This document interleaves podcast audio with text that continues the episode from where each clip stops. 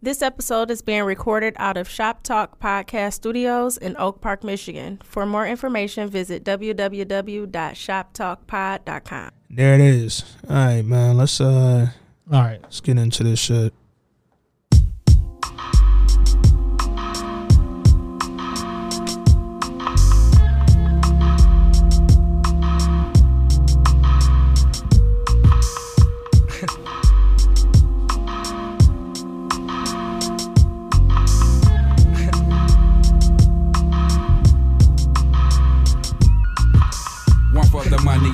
Two for the show. A couple of years ago, on Headland and the Low was the starter. Something good. With me and my nigga rode the martyr through the hood, just trying to find that hook up. Now every day we looked up at the ceiling, watching ceiling fans go round, trying to catch that feeling off instrumental.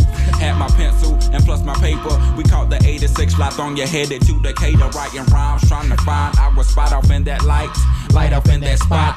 Knowing that we could rock, doing the hole in the wall club. This shit here must stop, like freeze. We making the crowd move, but we not making no G's. And that's one, two, dope, nigga. All right, I was finna start rapping. Welcome back, ladies and gentlemen, to episode 124 of This Week in Culture. I am your host, Ann Wood, aka Trinidad, and aka the podcast genius. And I got my dog with me, Jay. What up? What up, though? It's your man, Jay Johnson, one half of the culture, Jay Johnson 313 on all the socials. Give me them follows. And this week in culture, we review episode seven? Yes. Of Lovecraft Country. I always want to say Lovecraft Culture, man. Episode 7 of Lovecraft Country. Woo! It's another one, dog. Jay texted me last night and just said Lovecraft. Woo! Yeah, man. Nigga, it was a bar fest in that episode. God damn. And the preview for next week. The D episode? Man. Nigga, put me in the game, coach. Now that I think about it, every single character on this show, they all getting their individual joints. So man. First one was Tick. Yep. Or was it? Well, what did these Tick slash Uncle George? Because they kind of. So episode 2 was kind of Uncle George-ish. Yeah. 3 was Letty. Yeah, by far. 4 was. Well, they went to Boston in 4, so that was kind of everybody. But we learned a little bit about Montrose on that episode too. 5 was Ruby. Yeah. 6 was Kumiho last week. Well, Montrose had an episode. Montrose was kind of part of that Ruby episode. Yeah. The coming out party. 6 was about Kumiho, G.I.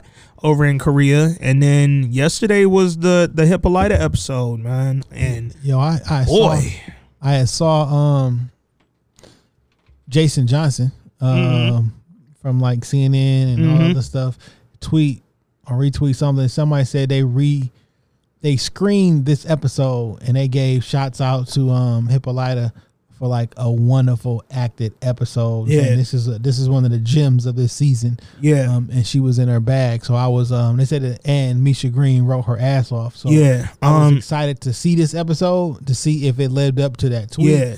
And I was thoroughly surprised. Well, I was thoroughly impressed. Salute to, and pardon me if I'm mispronouncing, because I've never known how to pronounce her name, but Anjanou Ellis, who plays Hippolyta. I think that we can put her in our Black Famous category of actresses, but that is not to make it seem like she ain't a dog-ass actress, because she acted her ass off in this episode and generally kills everything that she's in. So she was in she killed Banker.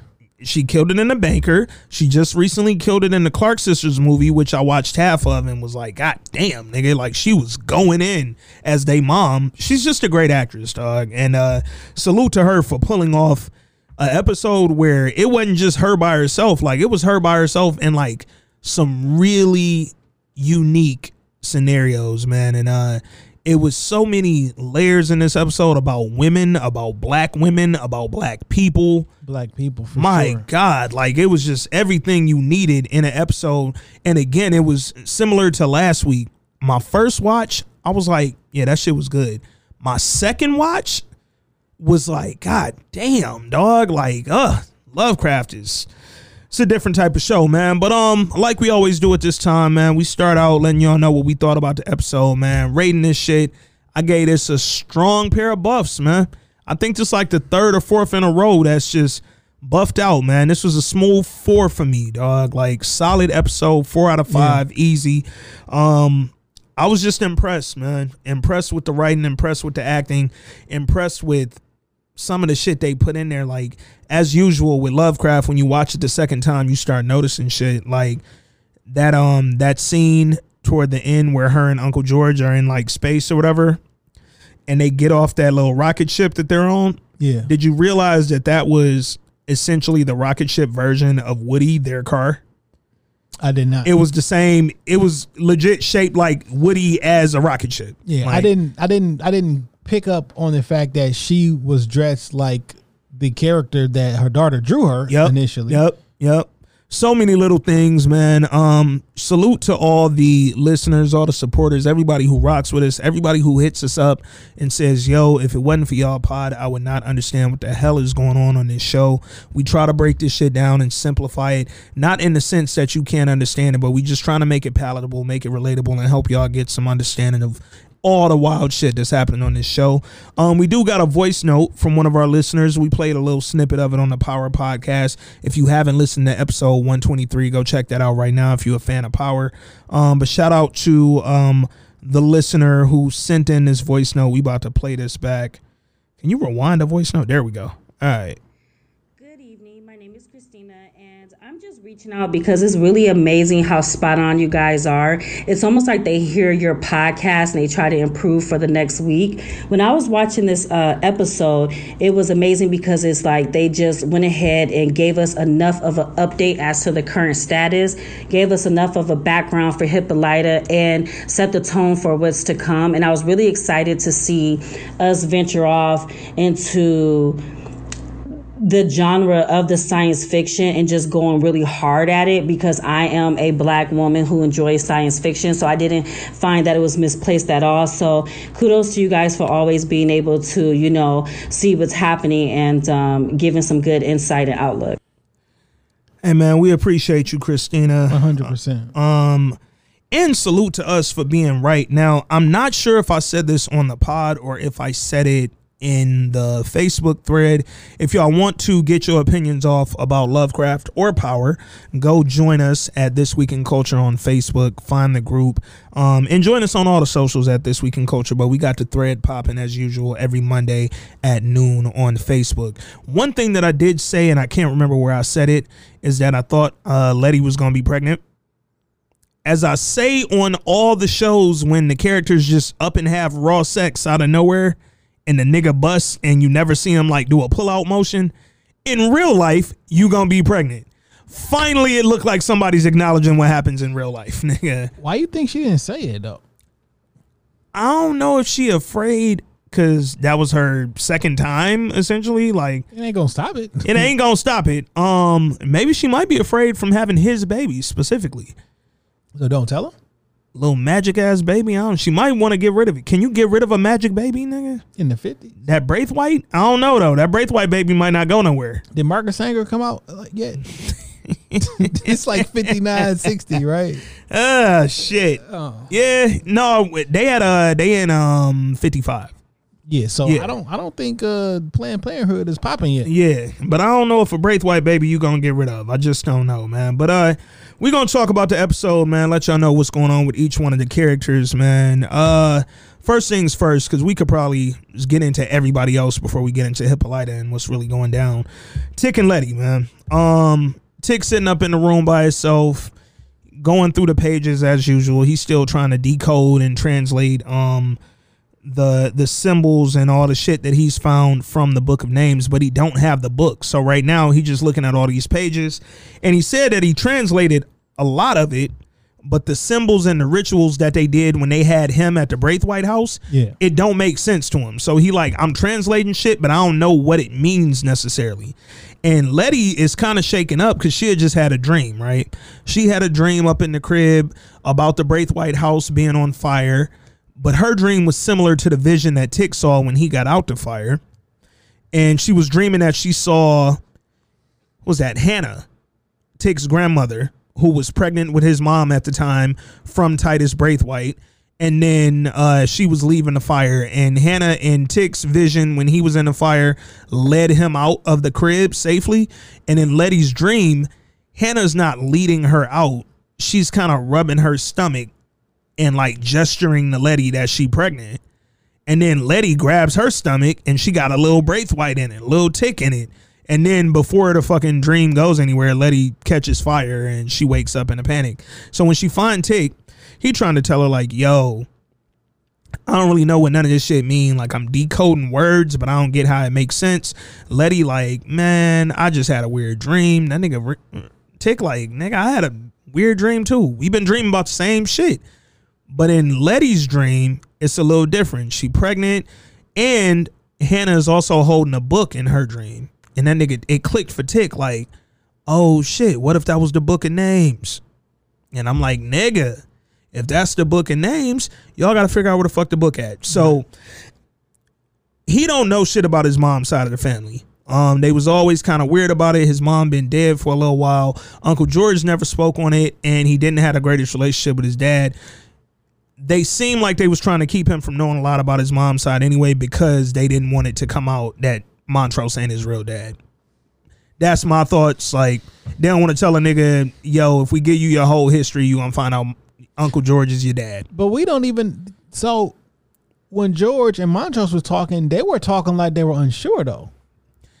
I don't know, because he was like, you don't know that. Yeah. So what does that mean though? And my thoughts was always, they let Montrose pretend to be Tick's dad so he wouldn't have to, like, him being gay wouldn't come out. Yeah, that's what I thought. That was what I thought. But now it's just like they keep hinting at it. They ain't gave us a direct. And even in this scene, or in this episode, when Tick and Letty catch Montrose and Sammy arguing and shit, and the nigga Tick asked him like, did my mom know that you was gay? And that nigga Montrose was like, yeah. And Tick looked sick, like, and I'm like, maybe she knew because she was part of the cover up.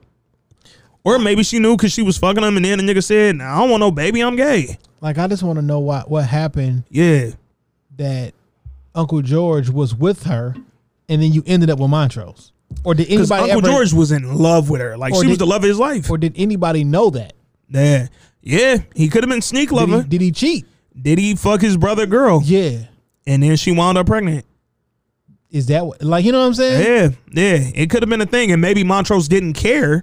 Cause he like, nigga, I'm gay anyway. I was just with her to be with her. Nigga. I don't know, man. It's a lot of different ways you could chop that up, but Montrose didn't want her, but she knew Montrose was gay, and George knew, and apparently they dad knew, cause he used to beat Montrose. He was probably trying to beat the gay out of him and shit. Which that was my original thought, but maybe not, because maybe not, nigga, cause Montrose beat his son. Yeah, and trying to keep him from being quote soft. That's what he said, but like, but it was like, nigga, did it work for you? And nigga, he was doing it because really you fighting your own battles and your own demons. Yeah. And I'm not saying that as a joke or in jest, but if your father tried to quote unquote beat the gay out of you, yeah, and it didn't work for you, and you grew up as gay, a closeted gay man, yeah, why would you just beat your son? Because you like, why would you do? I don't get it. And I think he was beating beating Tick purely because, nigga, I'm angry that I can't be who I am. So because of that, it ain't that I'm trying to keep him from being soft. I'm really just trying to fucking beat this nigga up because I can't let none of this out. So I'm stressed out. Or don't be like I was. Yeah. I see you being like me or something. Yeah. But I don't know. So anyway, when they figure out that the dream that they had, Hannah was holding the Book of Names, they like, yo, maybe my dad might know something about my mom's side of the family that he could tell me, because the only person I know who my mom was related to was a cousin in St. Louis, but I don't know if she alive. Like, everybody did. Nigga, most of my mom's family died in the Tulsa riots. Do you think they're going to make some of that? Like, the Tulsa riot? Like, they've mentioned it several times that his people from Tulsa originally before they came to Chicago, and they all were killed in the riots. Like, do you think they're going to make some shit out of that and actually like turn that into, because I feel like we got 3 episodes left, but I feel like we still don't know a lot about his mom. So we have to, because I guess when we get into Tick and when he went to St. Louis, I think we learned a little bit more. Yeah. So, Montrose is at the crib. he kicking in with Sammy.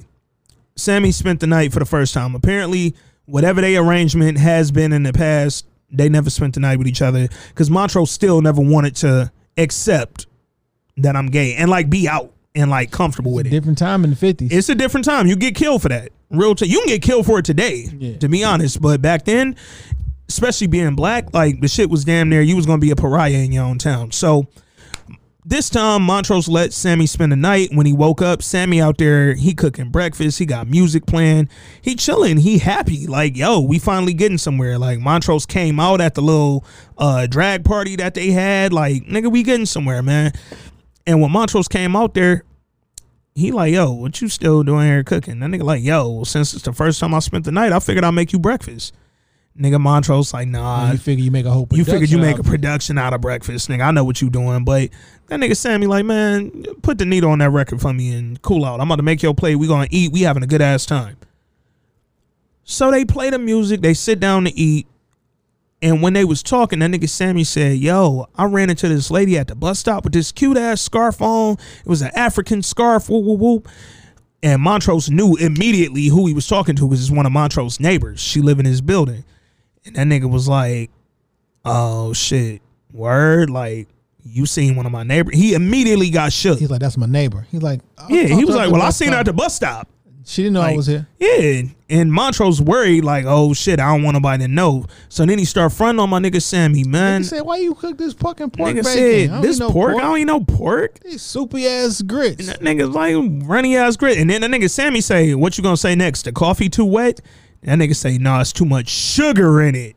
And I was like, oh, emphasis, nigga. Hey, yo, the grits look kind of runny, though. Them grits were absolutely runny. And as a nigga who know how to make grits, I'd have been mad, too. And if it's pork bacon, I don't eat pork bacon. We will be...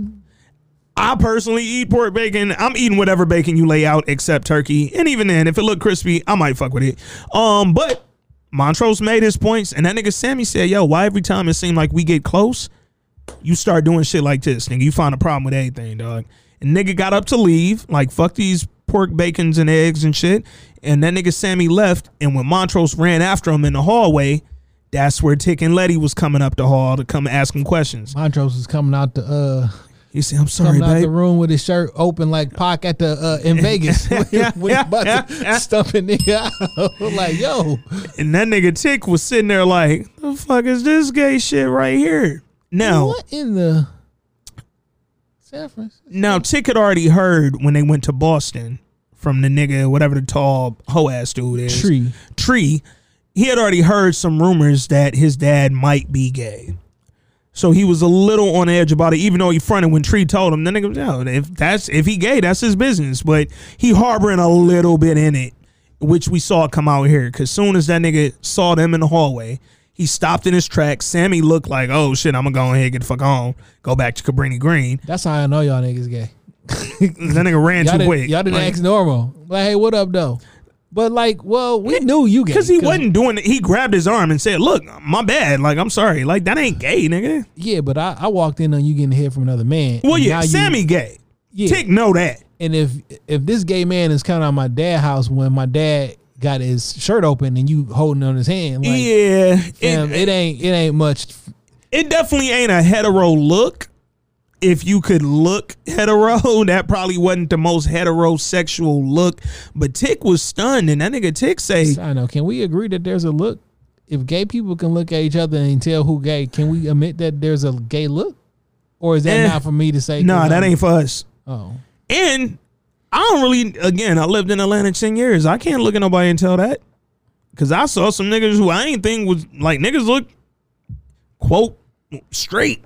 And then niggas introduced their boyfriends. I'm like, oh, shit, I didn't know, nigga. I hear them say they can always tell, like, immediately. But I feel like it's probably similar to, like, how black people, like, even if somebody black look kind of similar, like you see two black people and they look kind of similar, but you know them apart, but white people might see them and be like the same person. Like they look at us and think we all look alike. We probably can't look at gay people and tell they gay, but I'm sure gay men specific, because I've heard gay men say they could tell. They probably could see a nigga and just, I don't know, they get a feeling. I don't know. I ain't seeing through their lens, but yeah. In this moment, nigga, Tick called his dad the F word. I said, oh shit. But like, listen, we trying to use some culture, some cultural context. Yeah, yeah. In that era, that wasn't like a wild slur. It was wild, but it wasn't like the you can't say it slur. Yeah. Like in our current era, we can't say it. Nigga, I just came out with the F word. They're not canceling us, but. In that era, it was said often, but it was said to your father. Yeah, that's a level of disrespect, man. And when he said it, Montrose took the shirt off, nigga. Like, look, Montrose said, "Hey, fam, you gonna respect me, nigga. I didn't beat your ass a couple weeks ago, nigga." Literally, yeah. Like so, don't think just because I let you get them licks off last week when I cut old girl throat. No. Like, if I'm son, I didn't smell myself so much that I didn't beat your ass. Now I think that you sassy. Nah. You're not. I'm not afraid of you. Because 2 weeks ago I cut old girl throat. Keep in mind, nigga. I done shot people in the head before. I done probably did worse shit. Like nigga. Tick is a killer. Like Tick is. We only seen him on screen for like 2 minutes in the career. He done did some wild shit. Yeah. And he got all this built up frustration because you used to Tick mad at life. Because you used to beat him. He mad because his daddy used to beat him. He mad because he don't really know shit about his mom. He mad because now he found out he half white. I just don't think this the time for Montrose to play puff your chest up and prove I'm the tough, like, family. But Montrose don't know how to act in these situations. Like that's why he used to beat Tick. Like he don't know how to respond to shit. So when Tick called him the F word, that nigga took the shirt off, flexed on him, nigga. Why the fuck are y'all here? Like he was mad as hell. And it's like, cause you my dad. Why y'all come here? I just want to see my dad. I had questions about my mom, nigga. He asked that once he called off. He asked like, why y'all come here? And apparently him and Letty had a little bit more of a convo too while Tick ran off. Cause when Letty came downstairs and Tick was crying outside and shit, she was like, yo, he told me that your mama had a cousin who lived in St. Louis. So she might know where that book was at or some shit. Like maybe we get out there. It's only 3 hours away. Maybe we get out there. We can go ask her if she knows something about the book. And that nigga was like, man, all the times he beat me, dog, talking about he was trying to keep me from being soft. I thought it was about me. That shit wasn't about me. She was about him. He beat me because he stopped. Yeah. Because they didn't want to keep calling him that. So like he still respects his dad. I don't know about the respect part because you didn't call him that F word that second time. That's why I said that.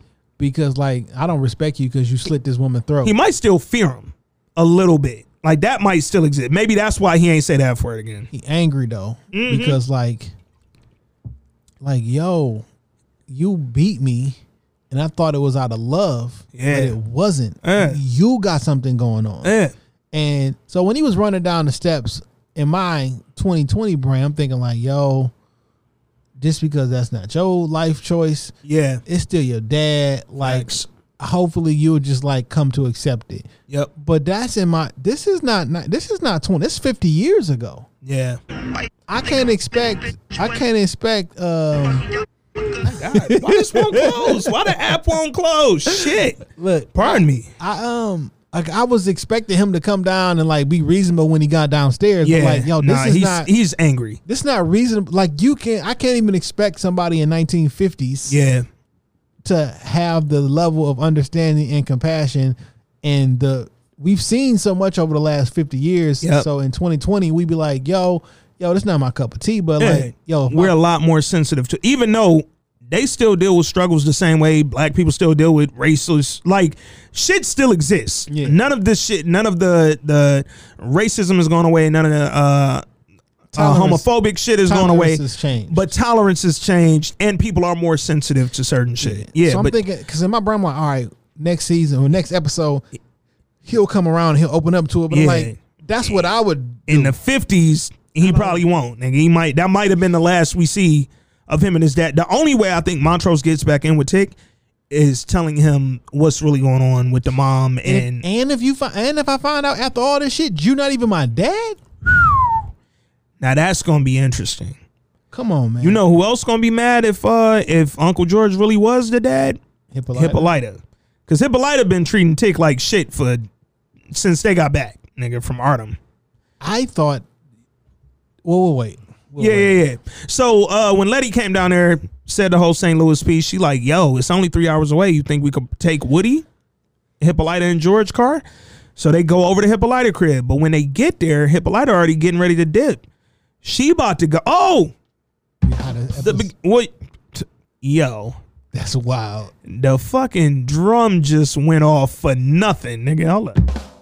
Yo, that's crazy. Do it again. All right, now it won't work. All right, we ain't gonna keep doing that, but that was fucking scary, actually. So in the beginning of the episode,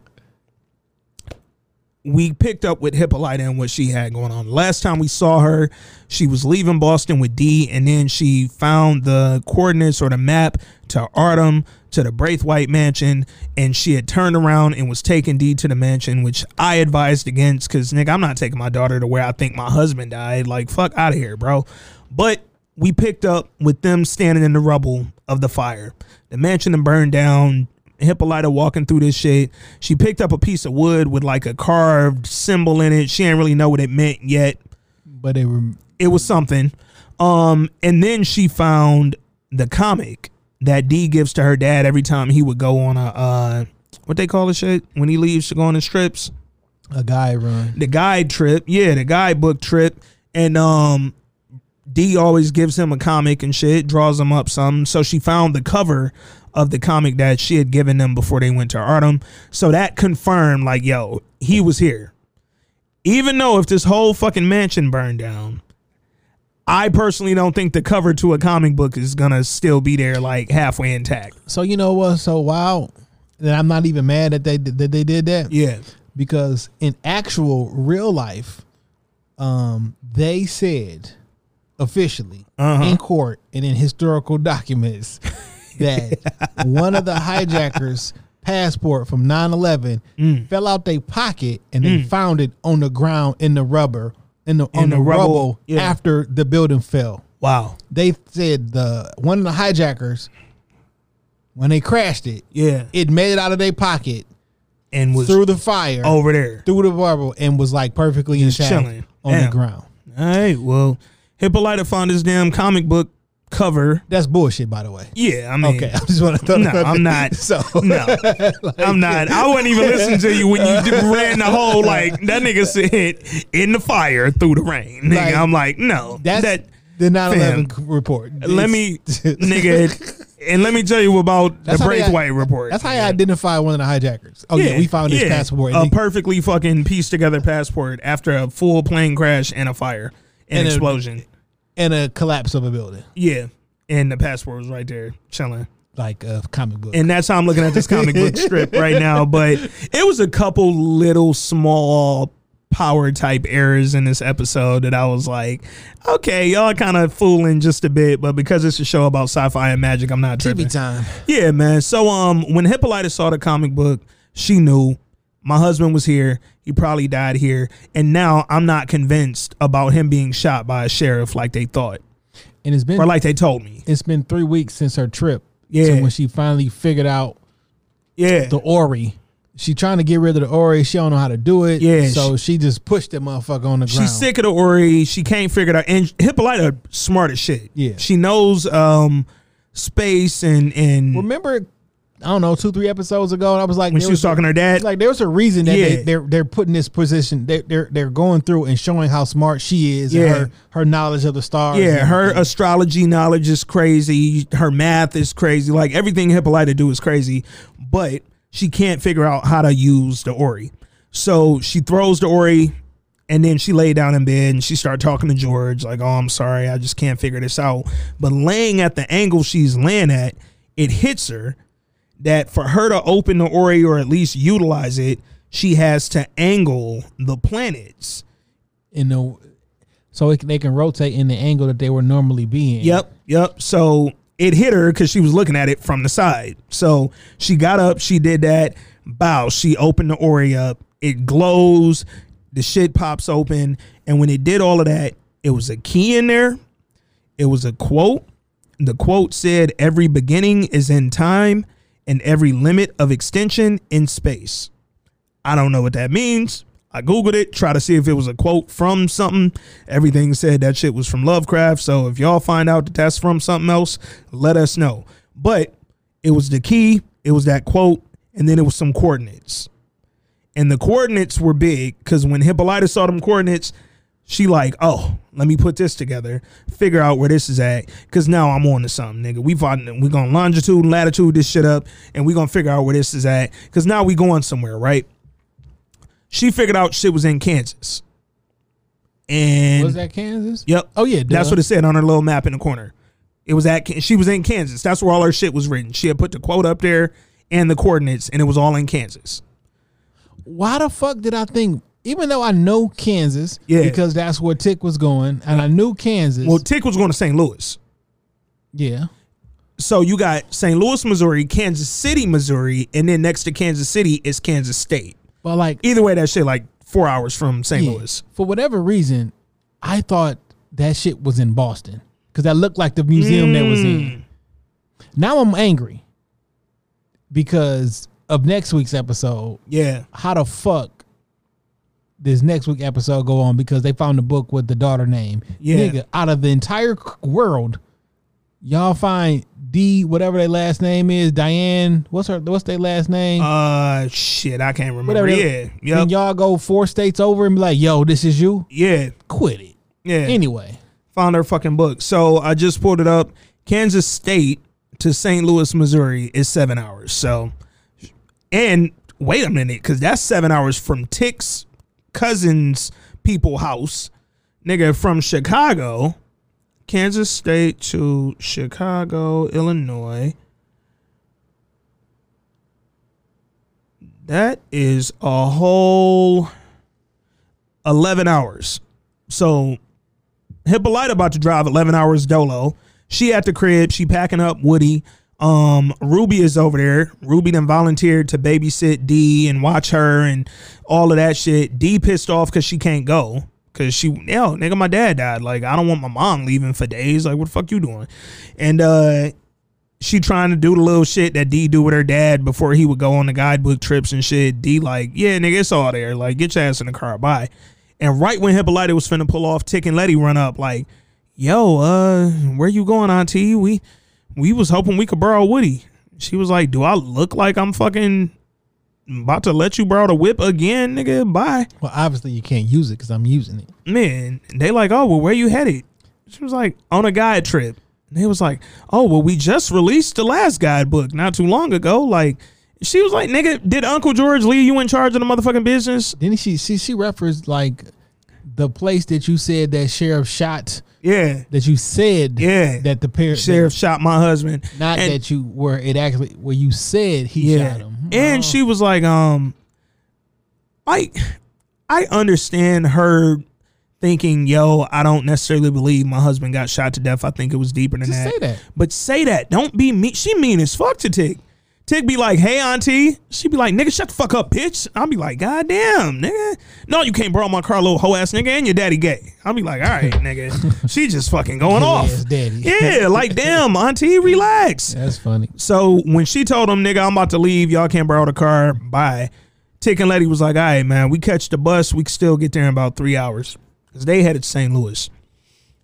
Letty kind of gave Tick that look like, I don't know if I want to go. Like, I see my sister over here. I ain't seen her in a few weeks. Like, let me go see what's up with her. So Tick was like, look, go kick it with Ruby, man. Apologize. Y'all make up to one another and figure y'all shit out. I'm going to go ahead and go back to the crib, pack, and get on this Greyhound. So that's what they do, man. And real quick, because we saw Ruby earlier in the episode before she went to volunteer to babysit D. We saw her talking to Christina. This was actually huge. I'm mad that I forgot about this. So we saw Ruby kicking it with Christina, and Christina was showing Ruby the bodies of William and Hillary. Hillary is the lady that was up in Ardham. William is William, who we just found out has been Christina the whole time. I also think Hillary was Christina when they was up in Ardham. Now I'm back to thinking Hillary ain't never been alive. I think Christina been had her. No. And was using her. I don't think that's the case. Man. I figured this shit out on Friday having a conversation with somebody about this shit, and then when this came out, I was like, my theory was correct. And it was based off something that you said. You said that in the book when, so basically Letty hit her in the face with the with the butt of the gun, yeah. And in the book when that happened, like, she died. Yeah. And essentially, I think after she died, Christina took her body, and set the body up. So I'm gonna use you, just as she did when old boy got shot in the back. When William got shot in the back, I just took your body. Yeah, probably kept you in some sort of homeostasis so that your blood keep flow. Yeah, I need to have enough of your blood because the potion is a blood potion. Yeah, so I need enough to not only become you but to keep being you. Like, we keep turning into you. So Letty, who killed somebody, and she probably don't know that she killed somebody. Yeah.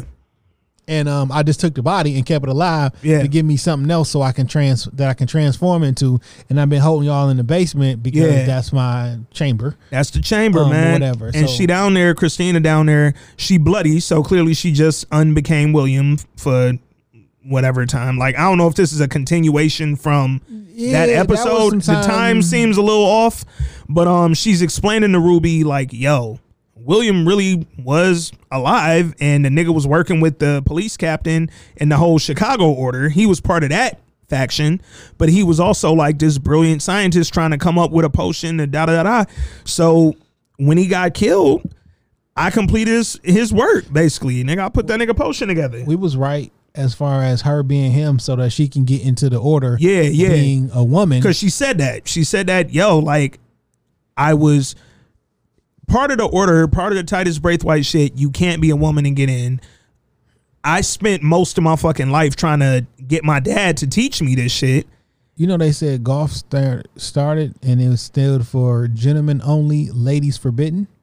Oh, wow. I didn't know that. Yeah. I did not know that. I don't know if that's one of them shits that you seen. I forget what country they said, but it was like a private club, you know, and then there'd be golf clubs, of course. Yep. But it's still for... gentlemen only, ladies forbidden. I can see that, because what is a golf? You know what I'm saying? Like, what's a golf, nigga? Like, I could see that starting out as a fucking sexist ass acronym, man. But she down there and she telling her like, yo, William was really part of the lodge in Chicago. When he died, I wanted to complete his work because he had been teaching me these magic spells and shit. Like, he was teaching me the shit my dad wouldn't, and he was her lover. Like, that was also said. Like, yo, I was fucking with this nigga. And then Ruby like, that's all good and all that, but like, basically what you wanted to do was fuck me as a man. And Christina was like, look, that shit might have came out of William's mouth, but I meant everything I said. So now I'm like, oh, okay, now you about to game her up as Christina. And Ruby, old gullible ass, going for whatever. First of all, Ruby, how have you not said any of this shit to your sister? Fuck beef, nigga. Fam, look at this is some whole different witchcraft shit. How have you not told your sister, like, yo, I turned into a white person. Like, a literal whole different person. I saw a white captain of the police department in Northside Chicago with a black torso. Like, this some different shit. Like, I need help, or I need somebody to listen to me because it's crazy. But she ain't say none of that. And then fast forward, she over at D and them house trying to be a babysitter, fam. And then gonna say to Hippolyta, oh, I needed to get away from where I had been staying anyway. Nigga, don't bring that magic shit over here. You've been fucking men and women and women and men. Nigga, get out of here. So then... this nigga, Tick, jumped on the Greyhound. He goes to St. Louis to go to his cousin family house, his cousin friend house, somebody who was a cousin of the mom or whatever the fuck the connection was. And he gets there and the old lady done set him out. She got some plate, some good old Sunday food, and they kicking it. And he trying to learn more about his mom and his cousin and figure out if this lady might have access to the book. The Book of Names. And she thinks she has a book, but it turned out to just be a photo album. Like, it wasn't nothing crazy. So Tick going through the photo album, he's seeing all these pictures and shit. He ain't really seeing nothing relevant initially until he sees a picture of a young lady who had like a birthmark, scar type deal on her body. His exact same. And then he realized, oh shit, I have the exact same mark. Is this the mark of the Braithwaite? Auntie came out like, nigga, why your shirt off? She came back like she was, because he was in the den looking in the mirror and shit. Like, she like, let me get that one thing for you. She boy. Like, nigga, I was just going to get you a photo album and some pie, nigga. I wasn't trying to serve you that pie, nigga. Relax, Tick. While they doing all that, man, let's go on and get into Hippolyta, bro. So Hippolyta drove all the way to Kansas. She gets to where the coordinates took her, and it was this giant like warehouse water tower looking building, and she went inside and she saw essentially like a life-size Ori almost, but it had some other like little components to it and shit. So the key she found in the Ori, it was a space for her to put it in this large contraption she just found. So she put it in there, start hitting buttons. The shit lit up, but she didn't really know what to do. Like, it wasn't doing anything. It was just lighting up. So she pressing all these buttons. I'm screaming at the TV like, please stop hitting shit. Like, you don't know what you're doing. It's an old thing. She's smacking it to get it to work. It ain't doing shit. While she in there, she hears two police officers come up.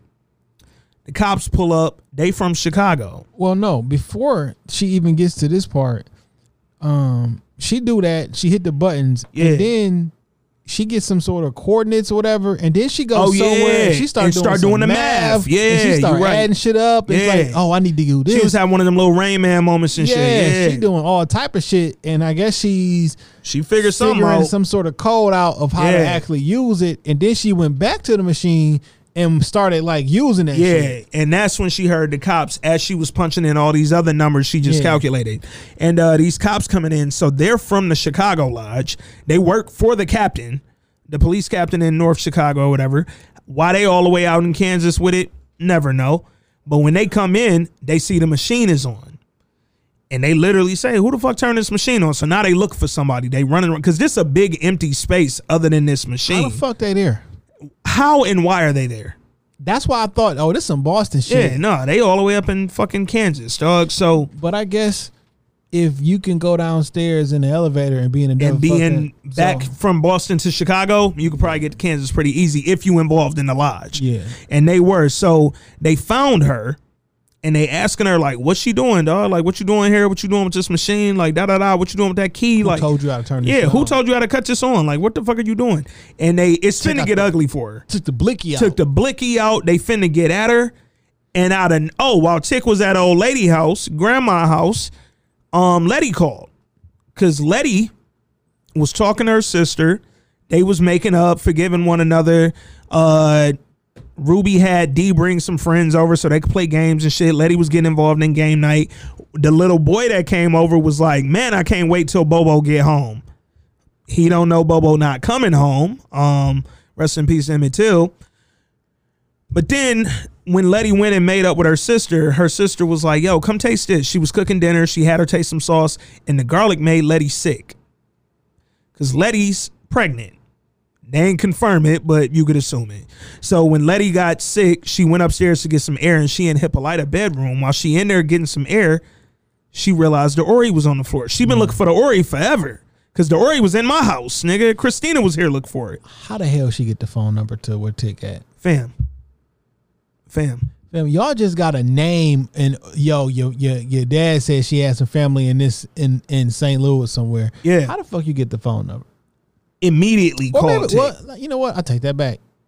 You probably called and say, I'm trying to connect such and such, because this was the time where niggas was actually probably literally connecting you. Yeah, on the phone. I guess it seemed a bit odd. Yeah, but even more odd was after she called Tick and said, yo, the Ori is here.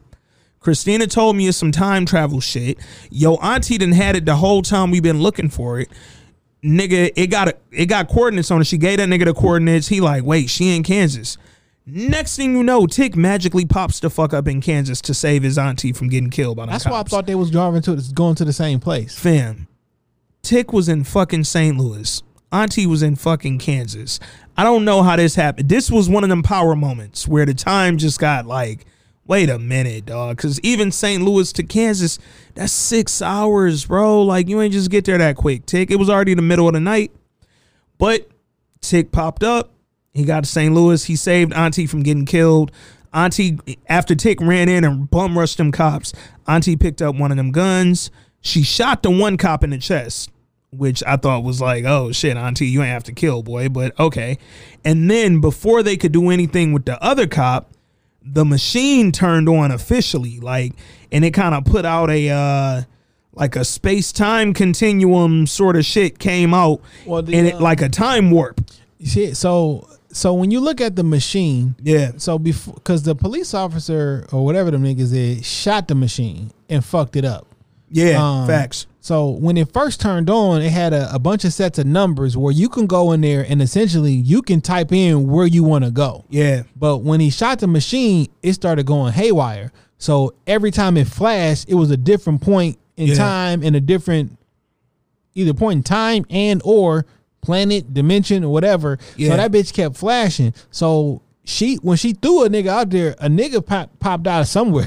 It's like a nigga just fell out the sky in here. Yeah. And that's what I thought she was going to do with the dead body. I'm like, you throw that nigga in there. Yeah, throw that nigga in the fucking thing. But no, they threw the live cop in them. Yeah. And then, oh, something real quick that I forgot. When she was first hitting the road, she was driving down this long-ass road, and a woman drove by her on a motorcycle. Weird. It was Bessie Stringfield.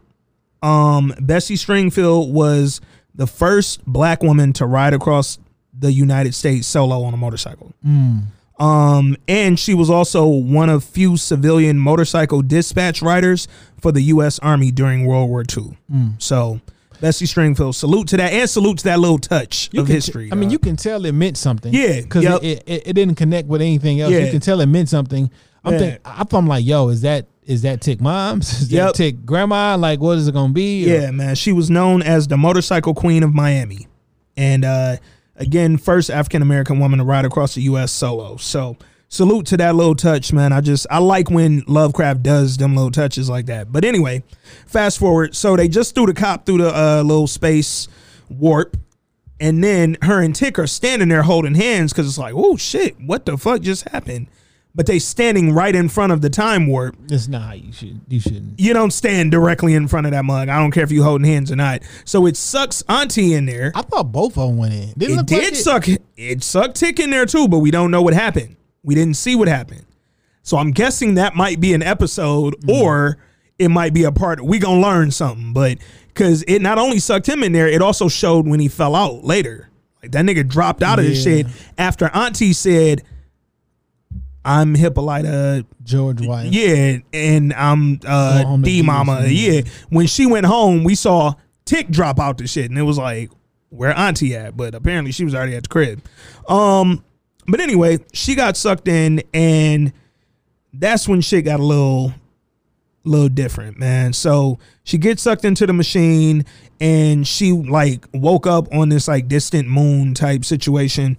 And while she's on the moon, two androids walked up on her. I thought Kanye West Yeezys was gonna come. I didn't know what was happening in this scene, bro. It was looked like one of the Yeezy shoes. Yeah, he about to drop. These two androids ran up on her, dog, and they put her in the prison, basically, or what she thought was prison. It wasn't actually a prison. She was in an all-white room. It was in an all-white room. She woke up naked. Salute to her at 51, saying, "Yo, nigga, I'm out here. Body, what up?" Yo, shout out to the 51. Yeah, oh no, look great for 51. Salute. Big salute, man. Not the 31. Also facts, nigga. So she woke up, man, and she's in this, again, quote, prison. And I'm saying quote because the room she's in is actually what set her free. So this wasn't a prison. And the lady that came in there kept telling her, this is not a prison. This is not a jail. Like, you're not in jail. With the cleanest of afro. The afro was amazing. The afro was 12 feet tall herself. That woman was also tall as shit. The woman's name was funny as hell to me when I looked at the credits. Her name in the show was Beyond Say. But it was Say spelled in French like C'est la vie. But it was Beyond Say. And Say in French means like I am or it is or something like that. And then, so I was like, but obviously you say it all in one word, it's Beyonce. So I was like, okay, I see what they on. I'm thinking they was like Beyond. Yeah. Say. That's what it, because yeah. I'm beyond speaking. I'm existing. I don't know. Hold up. I'm about to look up say in French means it is. Yeah. So I'm beyond whatever it is, nigga, beyond what you think I am. Like, and it was dope because she kept, when Hippolyta kept asking her name, she kept saying, I am. Period, nigga. I'm whatever the fuck I want to be, dog. Like, shout out to everybody who drops an I Am album. Oh my God. All of them. Favorite I Am album. It's some deeper meaning behind the I Am albums, by the way. Yeah. But, and they all got a white cover. It's a whole nother pod. Yeah. Like, that's a pod's worth of info. I've read some shit on that. But when she kept asking her, you know, who are you? Where am I at? Like, why y'all got me locked in here? Old girl kept telling her, this is not a jail. You are not in jail, dog. And she kept asking her, who do you want to be? Like, where do you want to be? If you don't want to be in here, you think you're in jail. Where do you want to be, dog? Then this got kind of weird for me. She was beating on the door, and then was blood on her hands. Because she had them things in her wrist. Did you notice that? Yeah. So they broke when she hit the door. Okay. Yeah, that's why she was bleeding. She was hitting the door, and then she was fully. She had the long sleeve, and then it was short sleeve. Yeah, ripped. Like, when did it rip? I mean, nigga, outfits. Like, so it was like she went from normal, boom, boom, boom. It wasn't no blood to boom. It's blood, and then these is ripped or whatever. So that was kind of weird. But yeah, it did get a little funky. But then she just like figured out how to work shit. And turned a couple screws and like the door open. Yeah. Like, fam, this the future, right? We don't need this shoddy wiring. And facts. This gotta work a better way than unscrew this and then door opens. And when the door opened, oh girl was right there again. Beyonce. Throwing her. And she like, yo, nigga, you can't come out of here. She trying to run. She just hit her with the little like, oh, Dr. Manhattan shit. I told you this wasn't prison. But if you want it to be, then that now it can be that. Because, again, it's whatever you want it to be. This is where you find your freedom. So after she asked her a million times, like, where the fuck you want to be? Finally, Hippolyta just threw some shit out. Like, I want to be on stage, I want to be in France dancing with Josephine Baker. And then next thing you know, that's where the fuck she was at, man. In France, not knowing the routine at all. And what's so funny is when she said that, I just think that that's in the past, but that was probably present tense. Well, that was present tense. Yeah, because Josephine Baker was probably somebody she loved and looked up to at that current moment. And, nigga, it was such a... This is where the bar started. So she in there, she dancing with the troupe. She was fucking up at first. None of the women liked her. All the French women like, oh, fucking Americans. But Josephine Baker, being American, is like, nigga, come kick it with me, dog. Like, let's talk. We gonna kick it. And Hippolyta got comfortable. They started their bar fest. And while they over there talking, boy, this shit got deep. Let me go to the quote. Where is this shit at? So Hippolyta was talking to Josephine Baker, and she said, I see what I was robbed of back there. I thought I had everything I ever wanted, but I was just the Negro woman that white folks wanted me to be. They found a smart way to lynch me without me noticing the noose. It's a fucking bar, nigga. And then she said, sometimes I want to kill white folks, and not just them. I hate me for letting them make me feel small. So that first quote where it say, man, they didn't find a way to lynch me without knowing it. Yeah. And like, without noticing the news. Being mad at yourself for falling victims to certain things. Yeah. I felt this way. Y'all may agree, y'all don't agree. I felt this way all weekend when I saw black people upset that another person wasn't paying taxes. And I thought to myself, first and foremost, nigga, we don't want to pay that shit. Mm-hmm. And we have convinced ourselves, because since we done built this motherfucker, we done convinced ourselves, well, fuck it, since I got to do it, then you got to do it too. Man, why are we arguing for the system? Yeah. Like, you have convinced yourself that you are a part of this. Yeah. And like, no, fam, we're not supposed to be working for the system, so to speak. Yeah. I just thought that was weird. Not that I enjoyed the person who was... quote unquote involved, and I'm like, well, also y'all niggas don't got on business because I do that. But you just don't know how it works. But like, I thought, like, you can't, like, you've been tricked. Yeah. Like, you have been indoctrinated and you don't know it. And I understood. Now you mad because somebody knew it and abused it. I was thinking about that earlier in the day, and then later on that night when this came out, I'm like, fam, this is what I've been saying all day today up to my mind, in my mind. The part of that that hit me, she said, I thought I had everything I ever wanted, but I was just a Negro woman that white folks wanted me to be. And then skip forward to sometimes I want to kill white folks, and it's not just them. I hate me for letting them make me feel small. Yes. Nigga. And pardon me for dropping nigga immediately after that quote, but nigga, that was a fucking bar, man. Like, to hate yourself for, and I didn't realize that that particular quote, I hate me for letting them make me feel small, was going to be the theme of the remainder of this episode and Hippolyta's travels. To perfectly illustrate that point, and I struggle with this, is we got to be a certain way at work. Yep. Because we think that it's expected of us. Yep. We change our voice octaves. That code switch. We do the code switching. Mm-hmm. And I hate myself when I did it. Yeah. And I hate myself when I hear it. And I hate myself when I do it to an extent currently, but I've tried to make a conscious effort to not do that, right? Yeah. Because I'm always gonna be when we dealing with business, I'm always gonna be professional. Yep. But I don't have to look like a certain way because you told me that was the standard. Yeah. I don't have to sound a certain way because you sound that way. I can be me, conduct business, be intelligent, be professional, and still be myself, and not, we have made it like, yo, it's something wrong with you being you. Yeah. Another one that illustrates this to me is with the quote unquote ghetto names. Mm-hmm.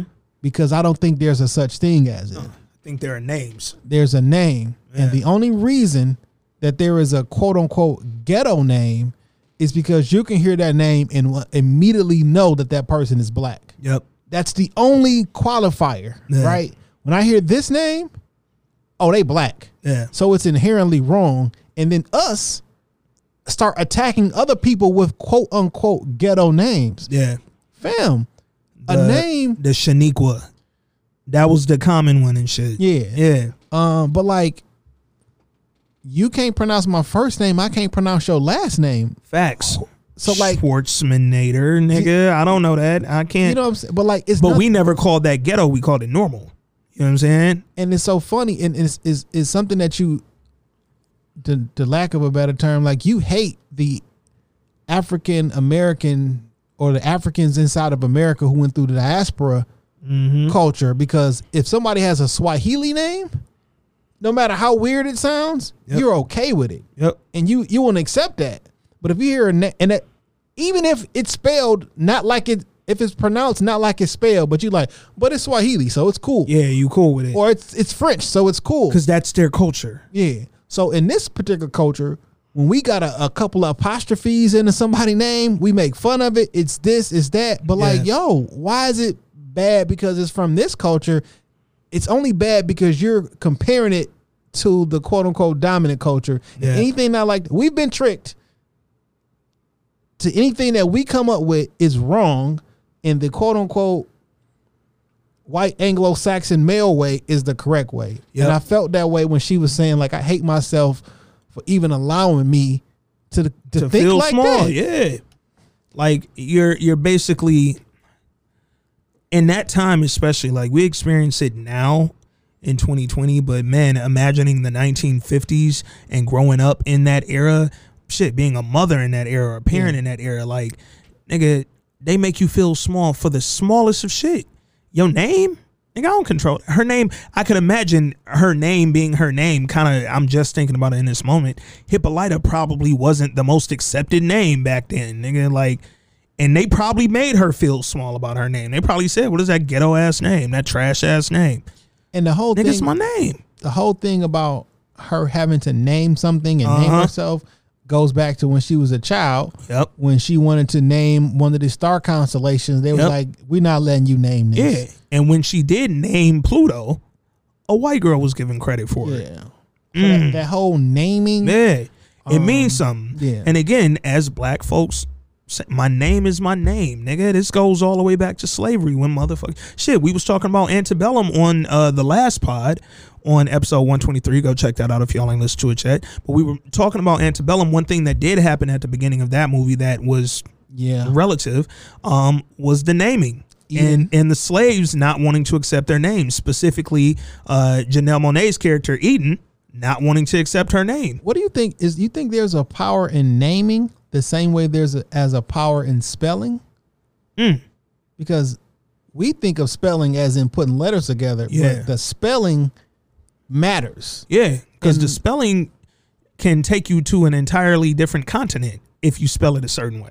No, I'm talking about spells as in Lovecraft Country. The spells. The spells. Yeah. Well, because spelling is, from what I've been told and what I've heard, like the spelling of a word is quite literally a spelling.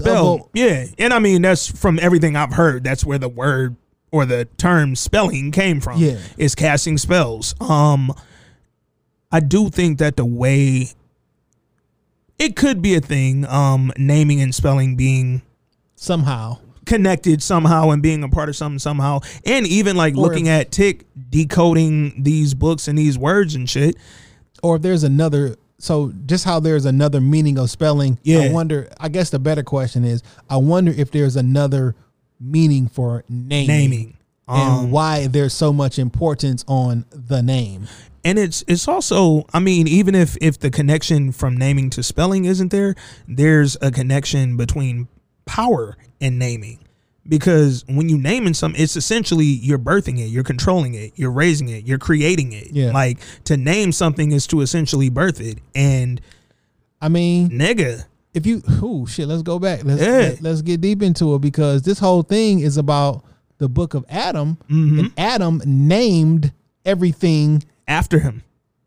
Everything. Yeah. You know what I'm saying? So the naming of something and the creation of something, maybe, and that's literally what they're talking about. This is the first episode. Yeah. They're trying to get back to the point where they were able to name them. And then Hippolyta, she told her, what do you want to be? What do you want to be? What is your name? Why don't you know where the Malcolm X kid. Yeah, what is your name? Why don't you know what your name is? It can't be Johnson. That hurt my feelings. It can't be. And he said Smith, nigga. That's my parents made, and they're like, shit, nigga, Jay ain't nobody. Yeah, damn. If we talking about slave, like, I'm both sides. But look at even that though. Look at slavery. Like, what's the first thing they stripped you of? It wasn't your freedom. It was your name, literally. Your name, and then your tongue, because don't speak. Because you can speak and like, come on, man. Yeah, this goes. This shit gets deeper, man. Like, again, man, salute to Misha Green and whoever was involved in creating this show and writing these extremely intricate details. Because, nigga, her name being her name is fucking deep. Even in the scene with George where he said, "What was their last name? I cannot remember their last name." But when he said, "You, Hippolyta, George's wife." And she was like, no, nigga, I'm more than that. Like, that's kind of the problem right there, is that I've always been Hippolyta George's wife. And before that, I was Hippolyta the black girl trying to impress these white folks. Like, nigga, I missed when I was Hippolyta. I lost that. Free man.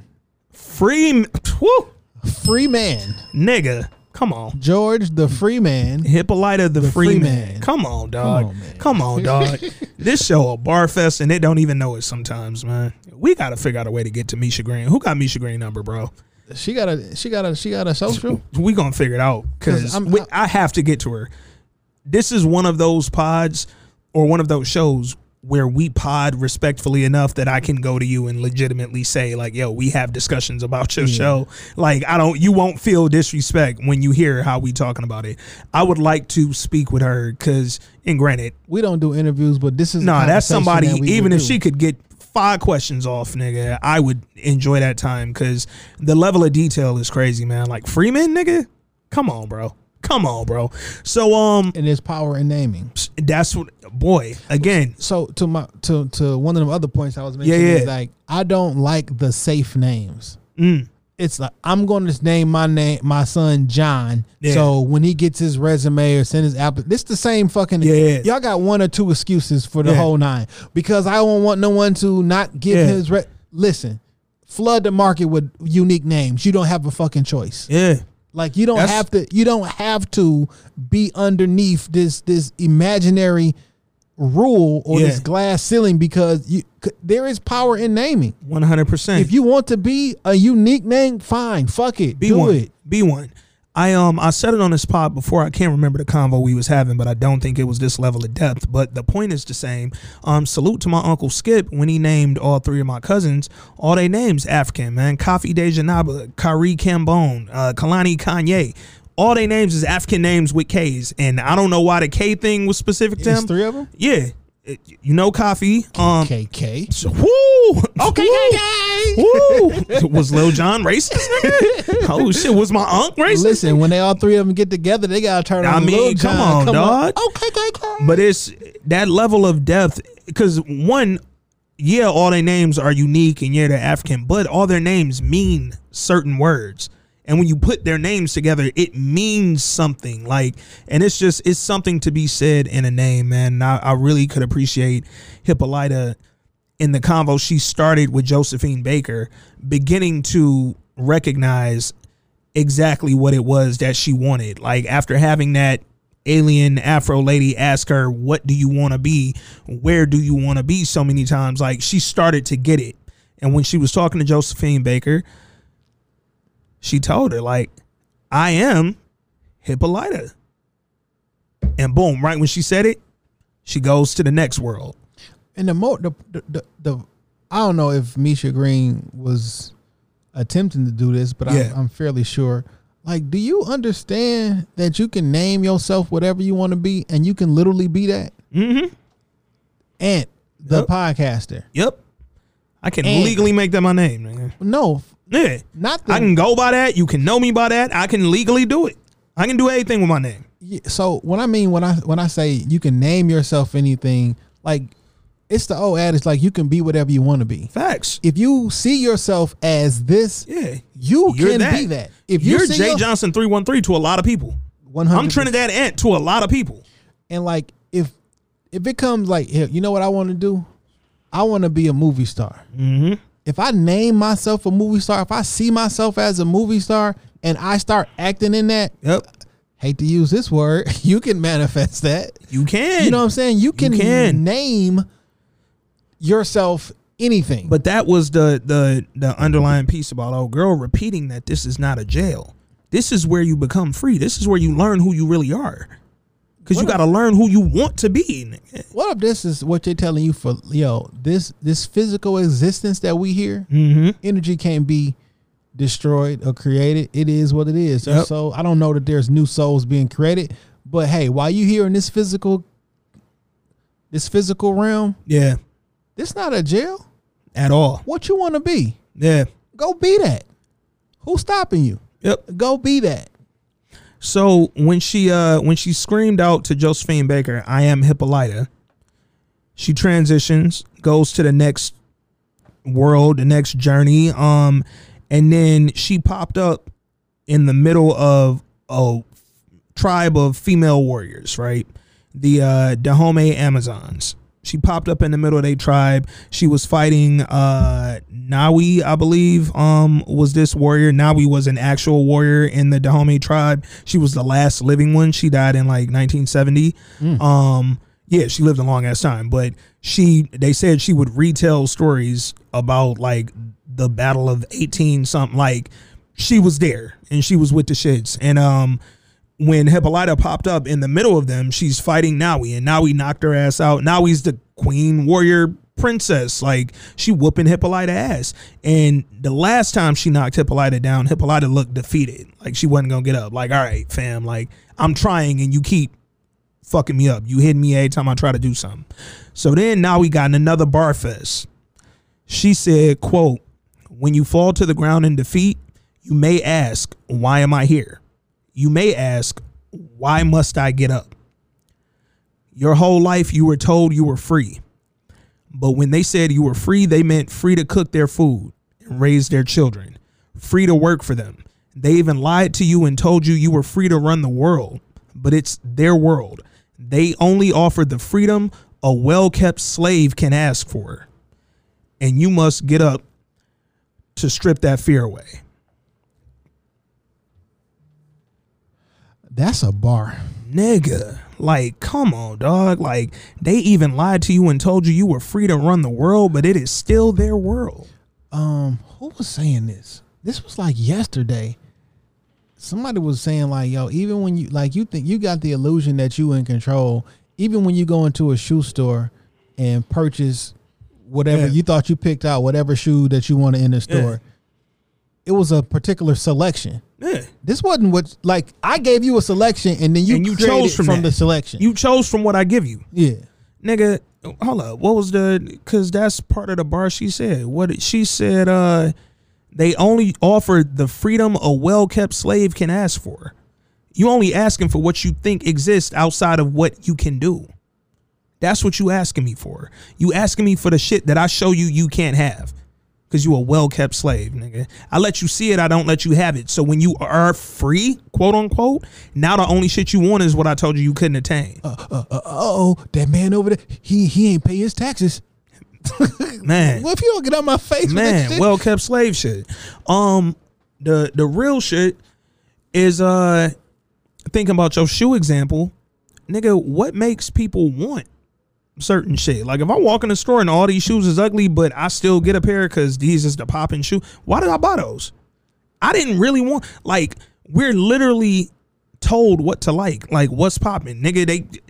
The word trending comes from exactly that. We buy trendy shit, and niggas like to be on they like, oh, I don't ever go with the trends, I do my own thing, I set my own drum. No, you don't, because now you with all the other niggas who say they don't go with the trends. So what's so funny is that, like, even the quote-unquote people who do their own thing in high school, oh, you wear all black and trench coats, nigga, the goth is a clique, fam. Oh, like, you want different. I don't buy the J's and all that shit, all I wear is Vans. Guess what, so do the skateboarders, nigga. Like, you found another clique, fam. Nigga, skateboarders been wearing dunks for a million years. Now, nigga, dunks is $600 for the worst dunks. You paying $500-$600, fam, on the resale. All I really want to wear is Jordan 1s and dunks, and I can't never get them because they the most popular shit out there. Nigga, it's funny every time. Like, y'all know me, I ain't never fucking been ashamed of my love for my nigga Ye. Ye dropped some wild ass shoes over the last year. Like, he's gotten like in a different like level of spacey looking weird shoe. Some of them I like, some of them I don't. Some of them I'm like, I'll rock them bitches. Some of them I'll be like, that was a little too wild for me. Every time I see them on the internet, though, you go through the comments, oh, man, them ugly ass shit, ain't nobody buying them. And then when they drop, sold out in a minute. Why? Because as much as you niggas thought they probably wasn't ugly, you still got them.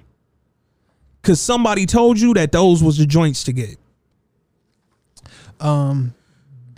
Monkey see, monkey do. Man, dog. And again, man, going back to the whole freedom part of it. Like, you're not really free, man. Everything you think you're doing to be different, everything you think is making you exclusive, everything you think is making you a creative, it's somebody else's thought. They just put it in your head, and now you executing it.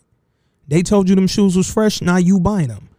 They told you this is what you do to get rich. Man, come on, dog. Like, all we see is panels of people telling you what to do and how to become successful. Whole time they became successful telling you how to do it because you follow them. Happiness is a choice, man. Choose to be happy. Name yourself happy. Yeah. Name yourself. Yeah. Because you are what you name yourself. You are how you act. You are how you behave, man. You are who you are who you said you were. Literally. But be who you say you are. And if you are who you say you are to yourself. Forget what you say online. Forget what you say out to the public. You, that in your brain, yeah, you know who you really are. Yep. And until you fix that, you're gonna be going from world to world, yeah, trying to figure it out. And the Barfest didn't stop there, right? So after now we gave Hippolyta that gem, yeah, of a quote. Hippolyta got up and she stripped her fear away, because that's, she told her, you must get up to strip your fear away. When this shit knocked you down, you have to get back up. She got up, she fought her, she ended up yielding her sword at her, she got crowned, and now she ready to go out there and be a warrior. So she goes out there, the whole tribe is fighting you think the Confederates. Don't remember how to fight? Nigga, she might, because she knew how to fight when she was fighting. Side note, we don't know how much time went past. No, we don't. In the hyperbaric time chamber. Because every time it was a different coordinate, which I'm assuming is what they use for a date. Yeah. And it was like, yo, ass whooped, got a little bit better, still got my ass whooped, got a little bit better, still got beat up. Now I'm back. Now I'm back, and I'm back and I'm better. Now I'm the lead. Yeah. And I'm taking my team on some Leonidas and 300 stuff. And they out there, they fighting the Confederates. They killed that first little troop that came through. And then after they did that, everybody's standing there. They in their warrior bag. They stand there, all these strong women, these strong tribal Amazon women. And Hippolyta gave them another fucking quote. This shit was, whoo. She say, "We are here because we didn't believe them when they told us our rage was not ladylike. We didn't believe them when they said our violence goes too far, or that the hatred for our enemies is not godlike. They said that to women like us because they know what happens when we are free. Free to hate when we must. Free to kill when we must. Free to bring destruction when we must. That is our freedom. That is our prayer, no matter what they think of us. After we grind them in the dirt, that is our love." Nigga, who the fuck wrote this episode? This shit was amazing, dog. Misha Green in her bag. In her bag. It was like different bag. And then after that, she led them into a battle that they probably lost. They went and it was, they had just killed 100 soldiers. It was 20,000 coming down. And they went through, and win or lose, she went and led them after that fucking speech. And it was just like, come on, dog. This is fucking, like, if you were, as a black person, I'm already watching this episode. And then she dipped. Yeah, she got the fuck out of here right for that 20,000 came. She turned around like, oh, shit.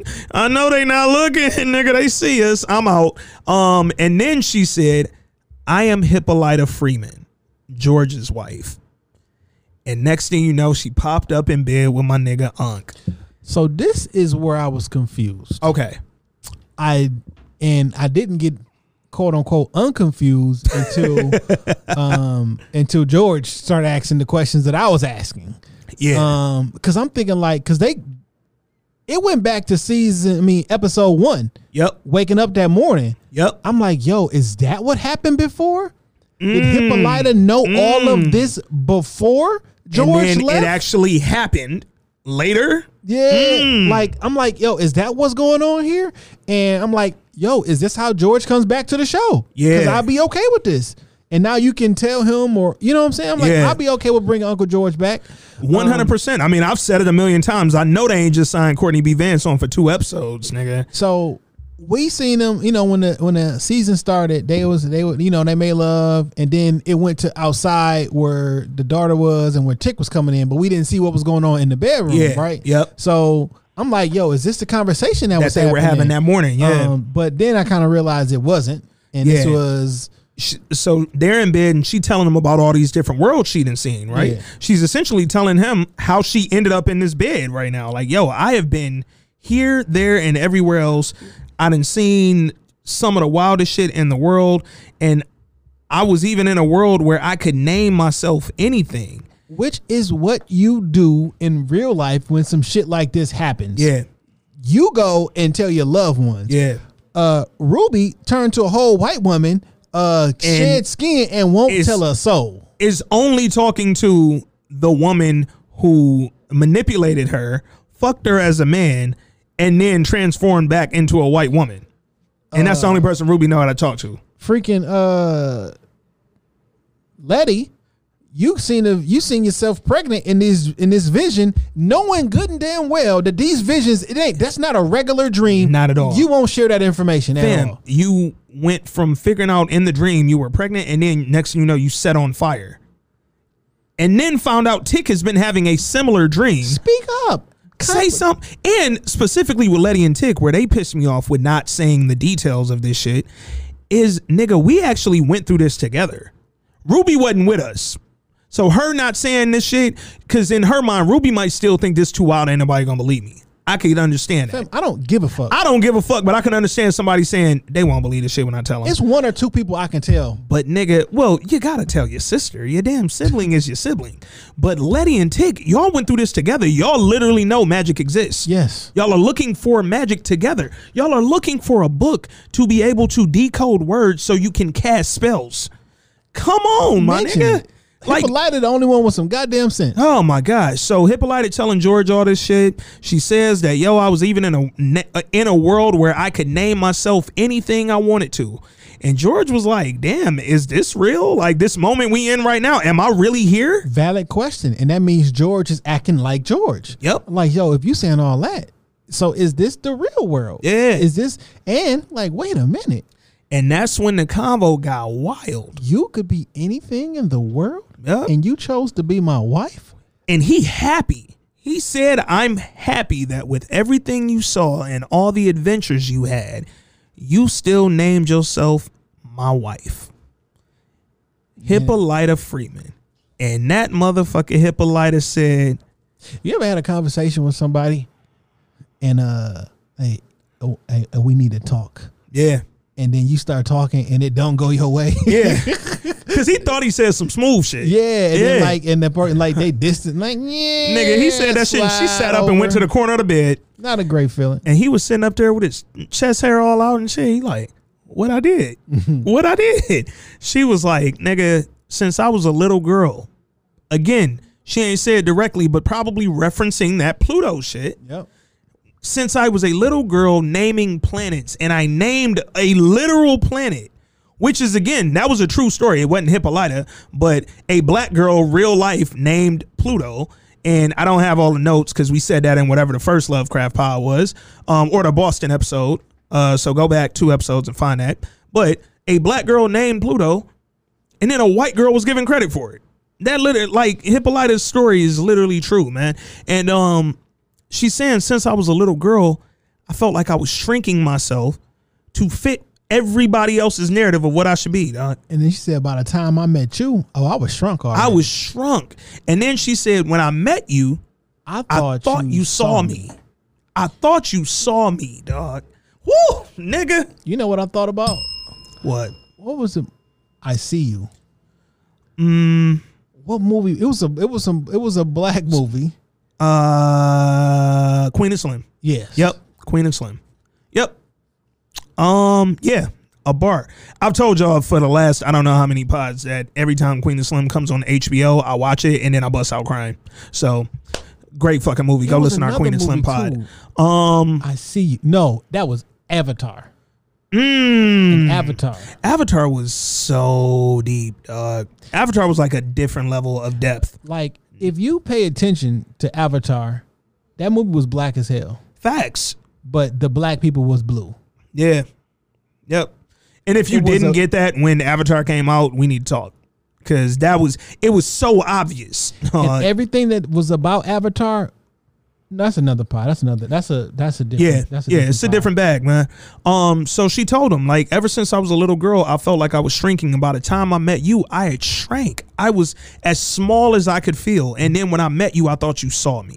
You know what I love about this scene? And I love about their relationship. Yeah. And I wonder if this was because is this a dream world for her type thing? Or is she really getting off how she feels about her life? Because I respected George because sometimes you don't see it. Yeah. He was like, well, no, that's not what happened. I didn't. Yeah. Well, maybe I did, but I didn't see. But he was like. Because she said she started realizing she was angry. She was upset at everything. She had a problem with it. She felt unfulfilled. And she said it was because she allowed herself to shrink. But she was upset at George from sitting there allowing her to get small. You sat there and watched me get small. No, I didn't. I ain't even know you. You knew. When a nigga voice get high like that, I ain't even know you was small. You know. The fuck? You know. And y'all gotta be from the city and follow ratchet stuff on the internet to know to get it. But it was wild because then he owned up. He owned up and he apologized. He said, you know what? You're absolutely right. Yep. I allowed you to be small So I can go out there on the road and would be safe and feel comfortable knowing that you were here waiting on me. Yep. You was in the house safe. I felt good about that. Man. Me coming back home to you and our daughter made me feel good. You know what's crazy too? As much as she loves D, they didn't get too deep in the bag, but you could kind of see it with one, her turning around and going to Ardham with D in the car with her. Like, fuck the danger I might be putting my young daughter in. She coming. Two, when they got to Ardham and they was at the thing and her mom or D got out the car like, Mom, I don't think we should be here. I think something bad happened here. Side note. Never mind. I just figured it out. And then when she left D, obviously back in Chicago with Ruby though, like again, you could figure that they knew Ruby and Letty from round away. But damn, nigga, you just left her with fucking Ruby. Like, nigga, Tick her, you could have called Tick. Like, come watch your cousin. I'm going on. Calling Tick ass. She definitely wasn't calling Tick, but call somebody though. Like Ruby, I ain't seen Ruby talk to none of their family, but it was just like, as much as you know she loves her daughter, you could also probably gather that, yeah, I felt small. Going back to that quote that the Nawi lady said, she said, your whole life they told you were free, but when they said that you were free, they meant free to cook their food and raise their children. This is your daughter, but at the same time, was it George telling you free? You my wife. You George Freeman. You Hippolyta Freeman. You ain't got to work. Stay home. You ain't got to do nothing. You free to do whatever you want, but raise my daughter and be here when I get back from my guide trip. You want in the confines of this backyard. So no, he do whatever you want in this kitchen. He did own up to it, and he said, yo, you Hippolyta Freeman. Switching it from earlier when he kicked off the convo by saying you chose to be George Freeman's wife, and like I always knew that you were a discoverer, was a discoverer, and that's what she said. I am Hippolyta, the discoverer, and then they go off, and now they in like together, because she started doing a little transfer thing, and then she grabbed his hand. Yeah, I'm like, yo, can she take Tick wherever she want to take him? Do it work that way? I think so.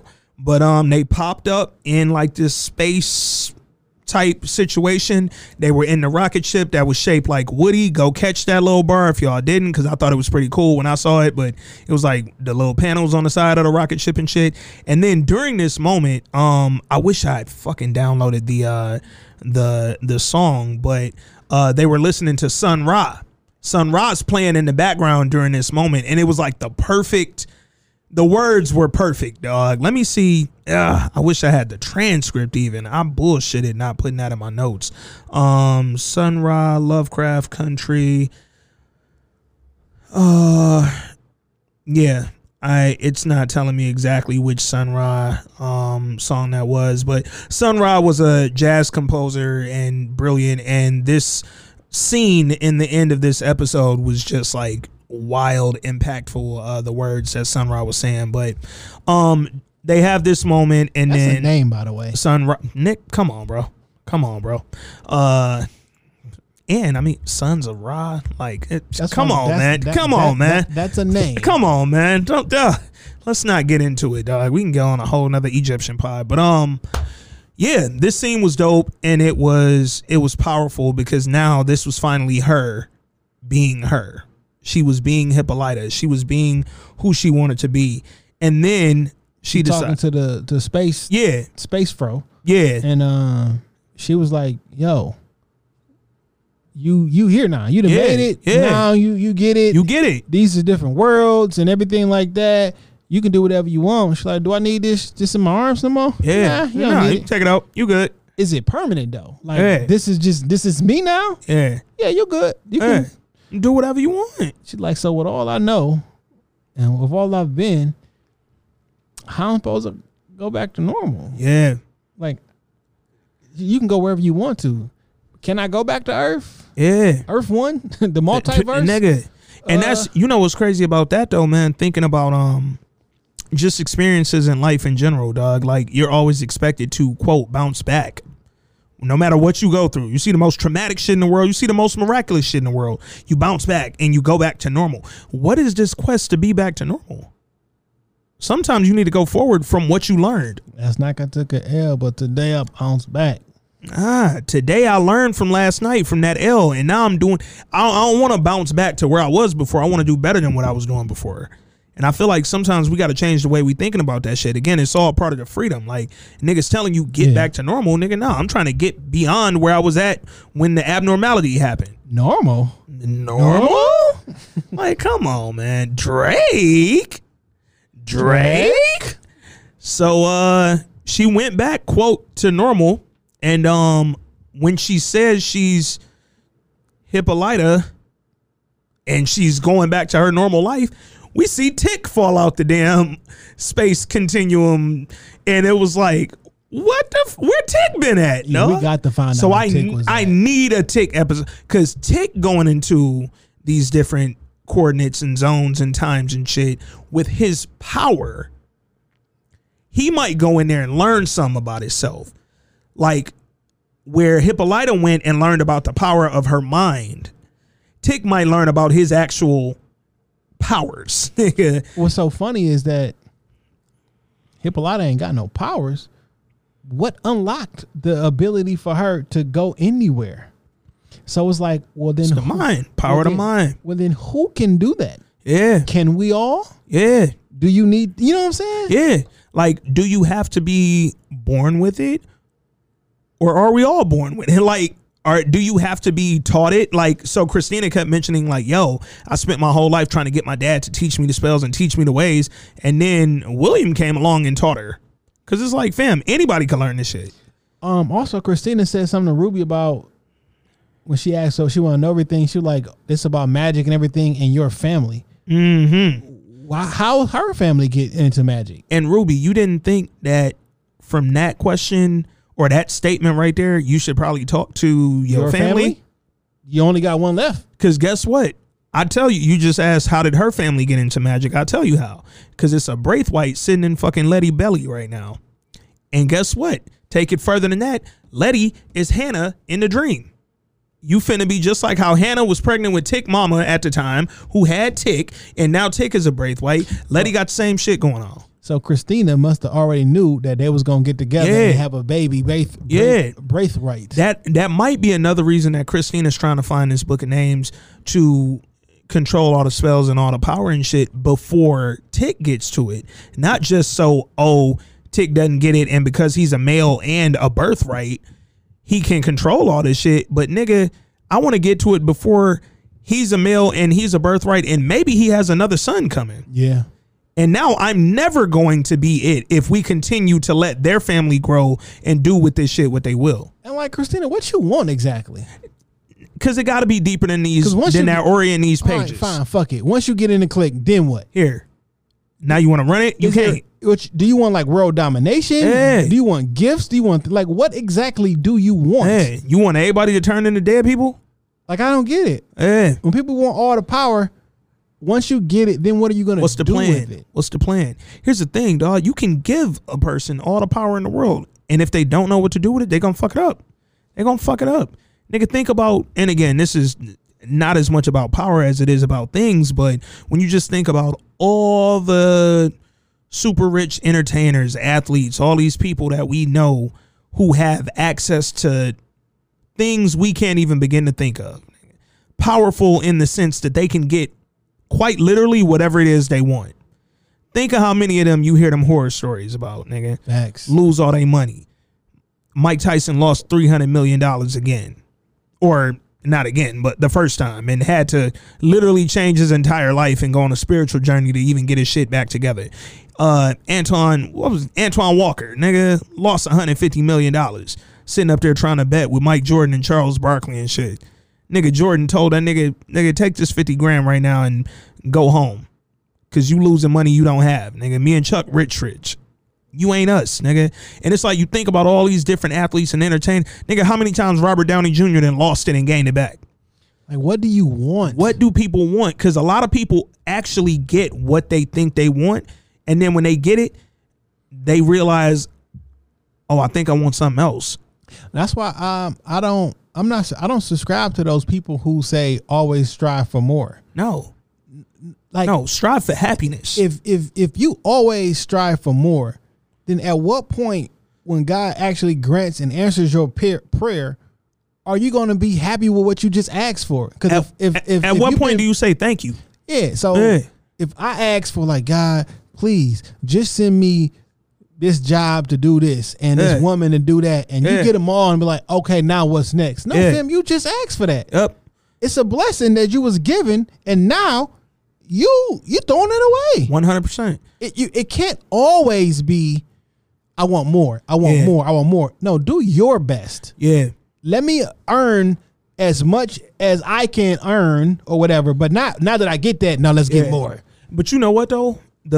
What the girls be saying? The gag is, the ironic part of that is when God grants you something that you asked for, and you go into it saying more, what people don't typically realize is that you'll get more if you handle what he gave you correctly. Nigga, if you nurture what he provided you, that'll grow exponentially. Man, to quote Mos Def or Yasin Bey, be careful what you wish for, because you just might get it in heaps. Try to give it back, the Lord be like, no, that's yours for keeps. You got to be careful. And that's the thing, man. You might get, because the opposite part of that is God might grant you exactly what you want, and then if you mishandle it, now you left with them heaps. But them heaps is problems. Now you mad at God. Yeah. Now you tough. Now you mad. Can't believe God gave me 10 mil. Nigga, he gave you 10 mil. He ain't tell you blow it on bull. You know what I'm saying? So, yeah, man. A lot of fucking shit to pull from this episode. Again, one thing that happened when they popped back into the little spot in Kansas or whatever, Tick came through first, and again, we never saw where Hippolyta was, but when he came through, he saw the Lovecraft Country book. He picked that up. What he didn't see was that under the cop was D's comic. So that's what they're going to use next week, apparently, to find out. So you mean to tell me 4 states away? Yeah. Some says D. Freeman, and y'all go directly to Chicago. I know there's another Diane Freeman. But here's the only thing that I'm giving them that on. It's a show about magic, so they might know something or be able to pull something from that a normal nigga can't. But they might get that back to the captain in Chicago to have him throw a spell on some shit and figure out who the fuck this came from and go from there. I would like to know, again, what happened to Tick when he went into the portal.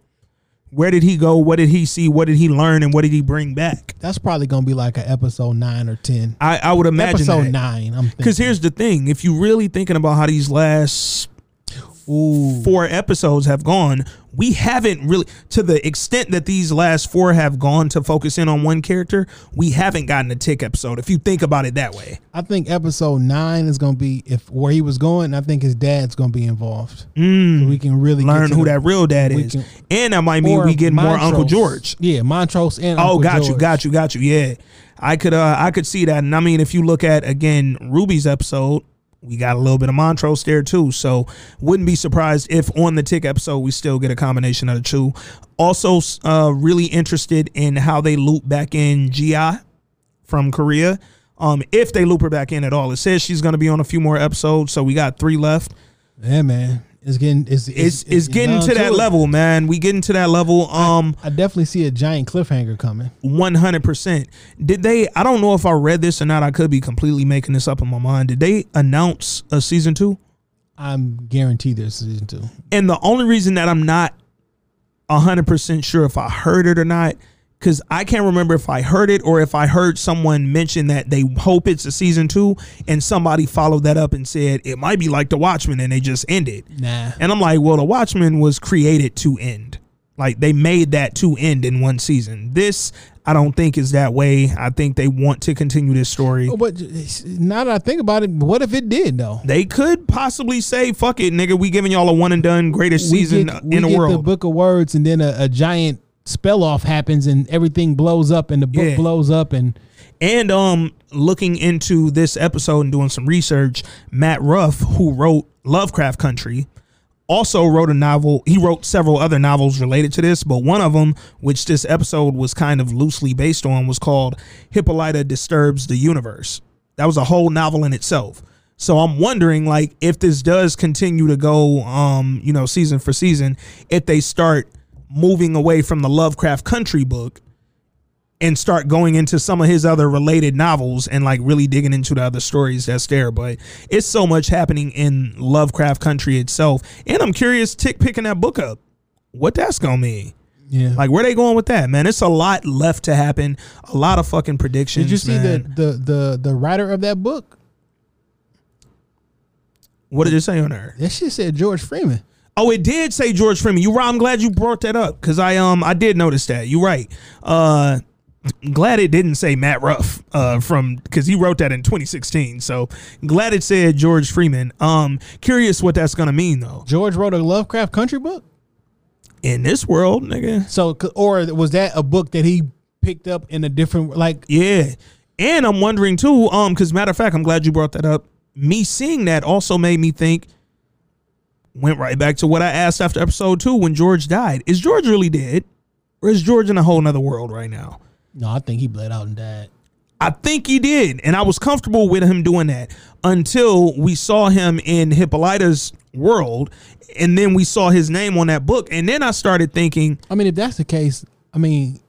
Nigga, can we leave this earth and go anywhere and bring anybody back? On type some shit. Multiverse shit. Yeah. There's there's an infinite number of versions of yourself in different versions of world and blah blah blah. And but like, I'm wondering if that Lovecraft book is somehow gonna tell them something about how to get to whatever multiverse or universe that George is actually alive in, dog. And I'm also wondering because he picked it up and it said Lovecraft Country, but what if that's the Book of Names? But they need to be a bigger book because she had. I would think, yeah, she did. But I was just when I saw his name on there, it started taking me down that path. They definitely gonna find it. Yeah, We got to figure out how they tie that in. But all in all, man, another great episode. Again, we giving that a smooth pair of buffs. That's a solid 4 out of 5 for the out of towners. All the listeners, let us know what y'all thought, man. Let us know what y'all thought about the episode itself. Let us know what y'all thought about this pod. Excited for this D episode coming up. I think this gonna get some. This might be the one. I think White Sticks is coming. Yeah, I think because. Did we give? I think we gave. Young girl looked like she getting her acting on. She did. She really did. She had a lot of scenes where her facial expression in that trailer looked like whoa, official, dog. We gave a pair of White Sticks to I think episode 2, 2 or 3. I feel like got some White Sticks out of us, dog. I don't know. It was one. It would have been one of them. For me at least, if it was an episode, it would have been. It couldn't because we did 1, 2, and 3 at the same time. Oh shit! You right. So I should have like put that shit in the description or some shit or yeah, but I didn't think about it. Well, now that we here, nigga, if you had to give a pair of White Sticks to an episode, for me it'll be 2 or 3, but I really can't remember which one because I feel like 2 is when 2 is probably my White Stick episode. 2 was like 2 when I was like, yo, this the shit. And then 3 episode 3 was when I fell in love with the show. 3 was like the perfect follow up to 2. But 2 for me, like nigga, at the end of 2, my second watch on episode 2, I was crying, dog. Yeah, I was like, that was an emotional. I was there, dog. And 2 was, I mean, they just went into everything. They went into the lodges and the moors and it was just going. They was all of the Freemasons. They was getting into a different bag. And then 3 just, I feel like on 3 they left Earth. I really do wish there's if I really wish there is going to be. I hope there's a season 2. Because yeah, I do too. This is a very dense show, and there's a lot of information. Yeah, that I assume will be explained later, and if it's not, then it'll changes. Leave you kind of stripped. And kind of ending the Lovecraft convo, but going into a convo that's a little more. It's related to just future seasons in general.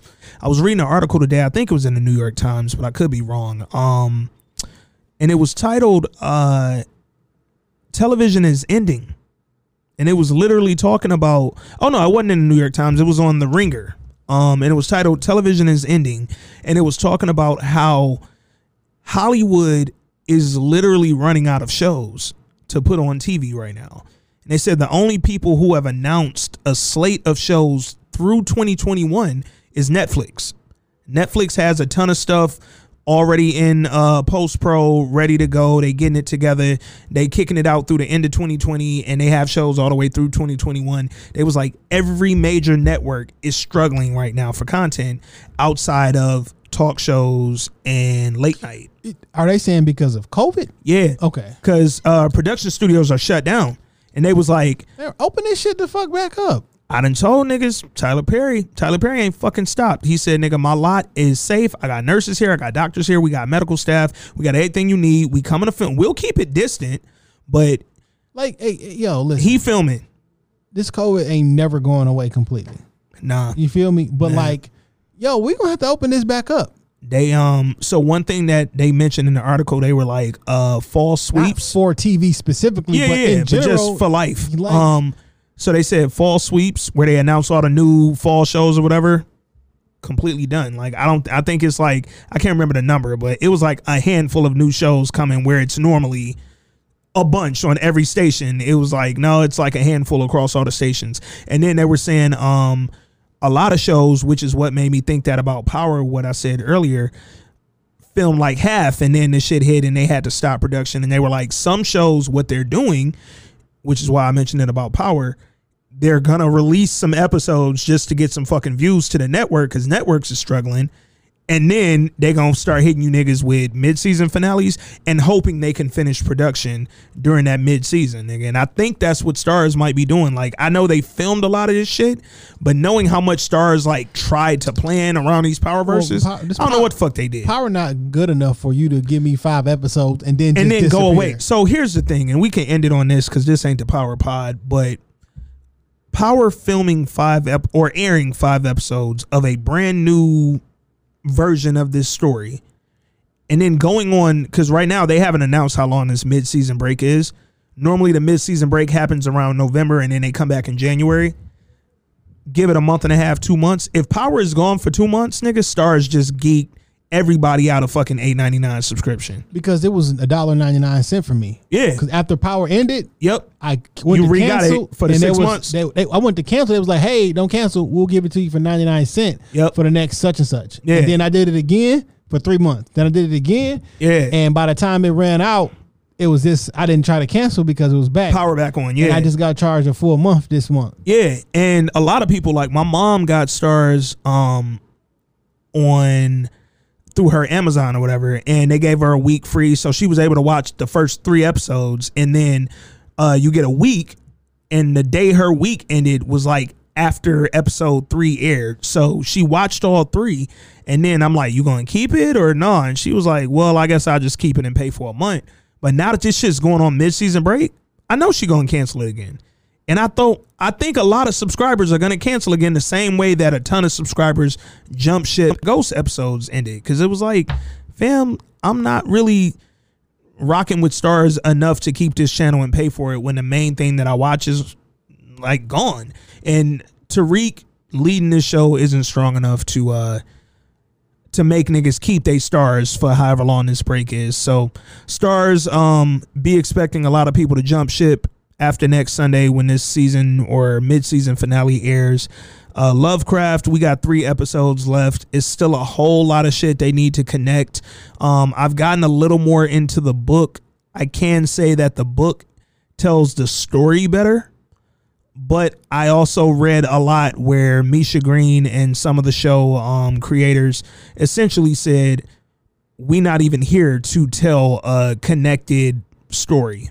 We here to tell several stories, dog. And yeah, man, they told a hell of a story on episode 7. I thought the shit was great. Let us know what y'all thoughts about the episode were. Let us know how y'all felt about the pod. Peace and salute to everybody who sent in a voice note today. We had a ton of them for Power, and shout out to Christina who sent the one for Lovecraft. And yeah, man, go join in on all the socials, This Week in Culture. Follow Jay Johnson 313 on his social. Follow me at Trinidad Ant on Instagram, and This Week in Culture on Twitter and Instagram and Facebook. Till next week, man. I'm your host, Ann Wood. That's your host, Jay Johnson. This Week in Culture, episode 124. We out.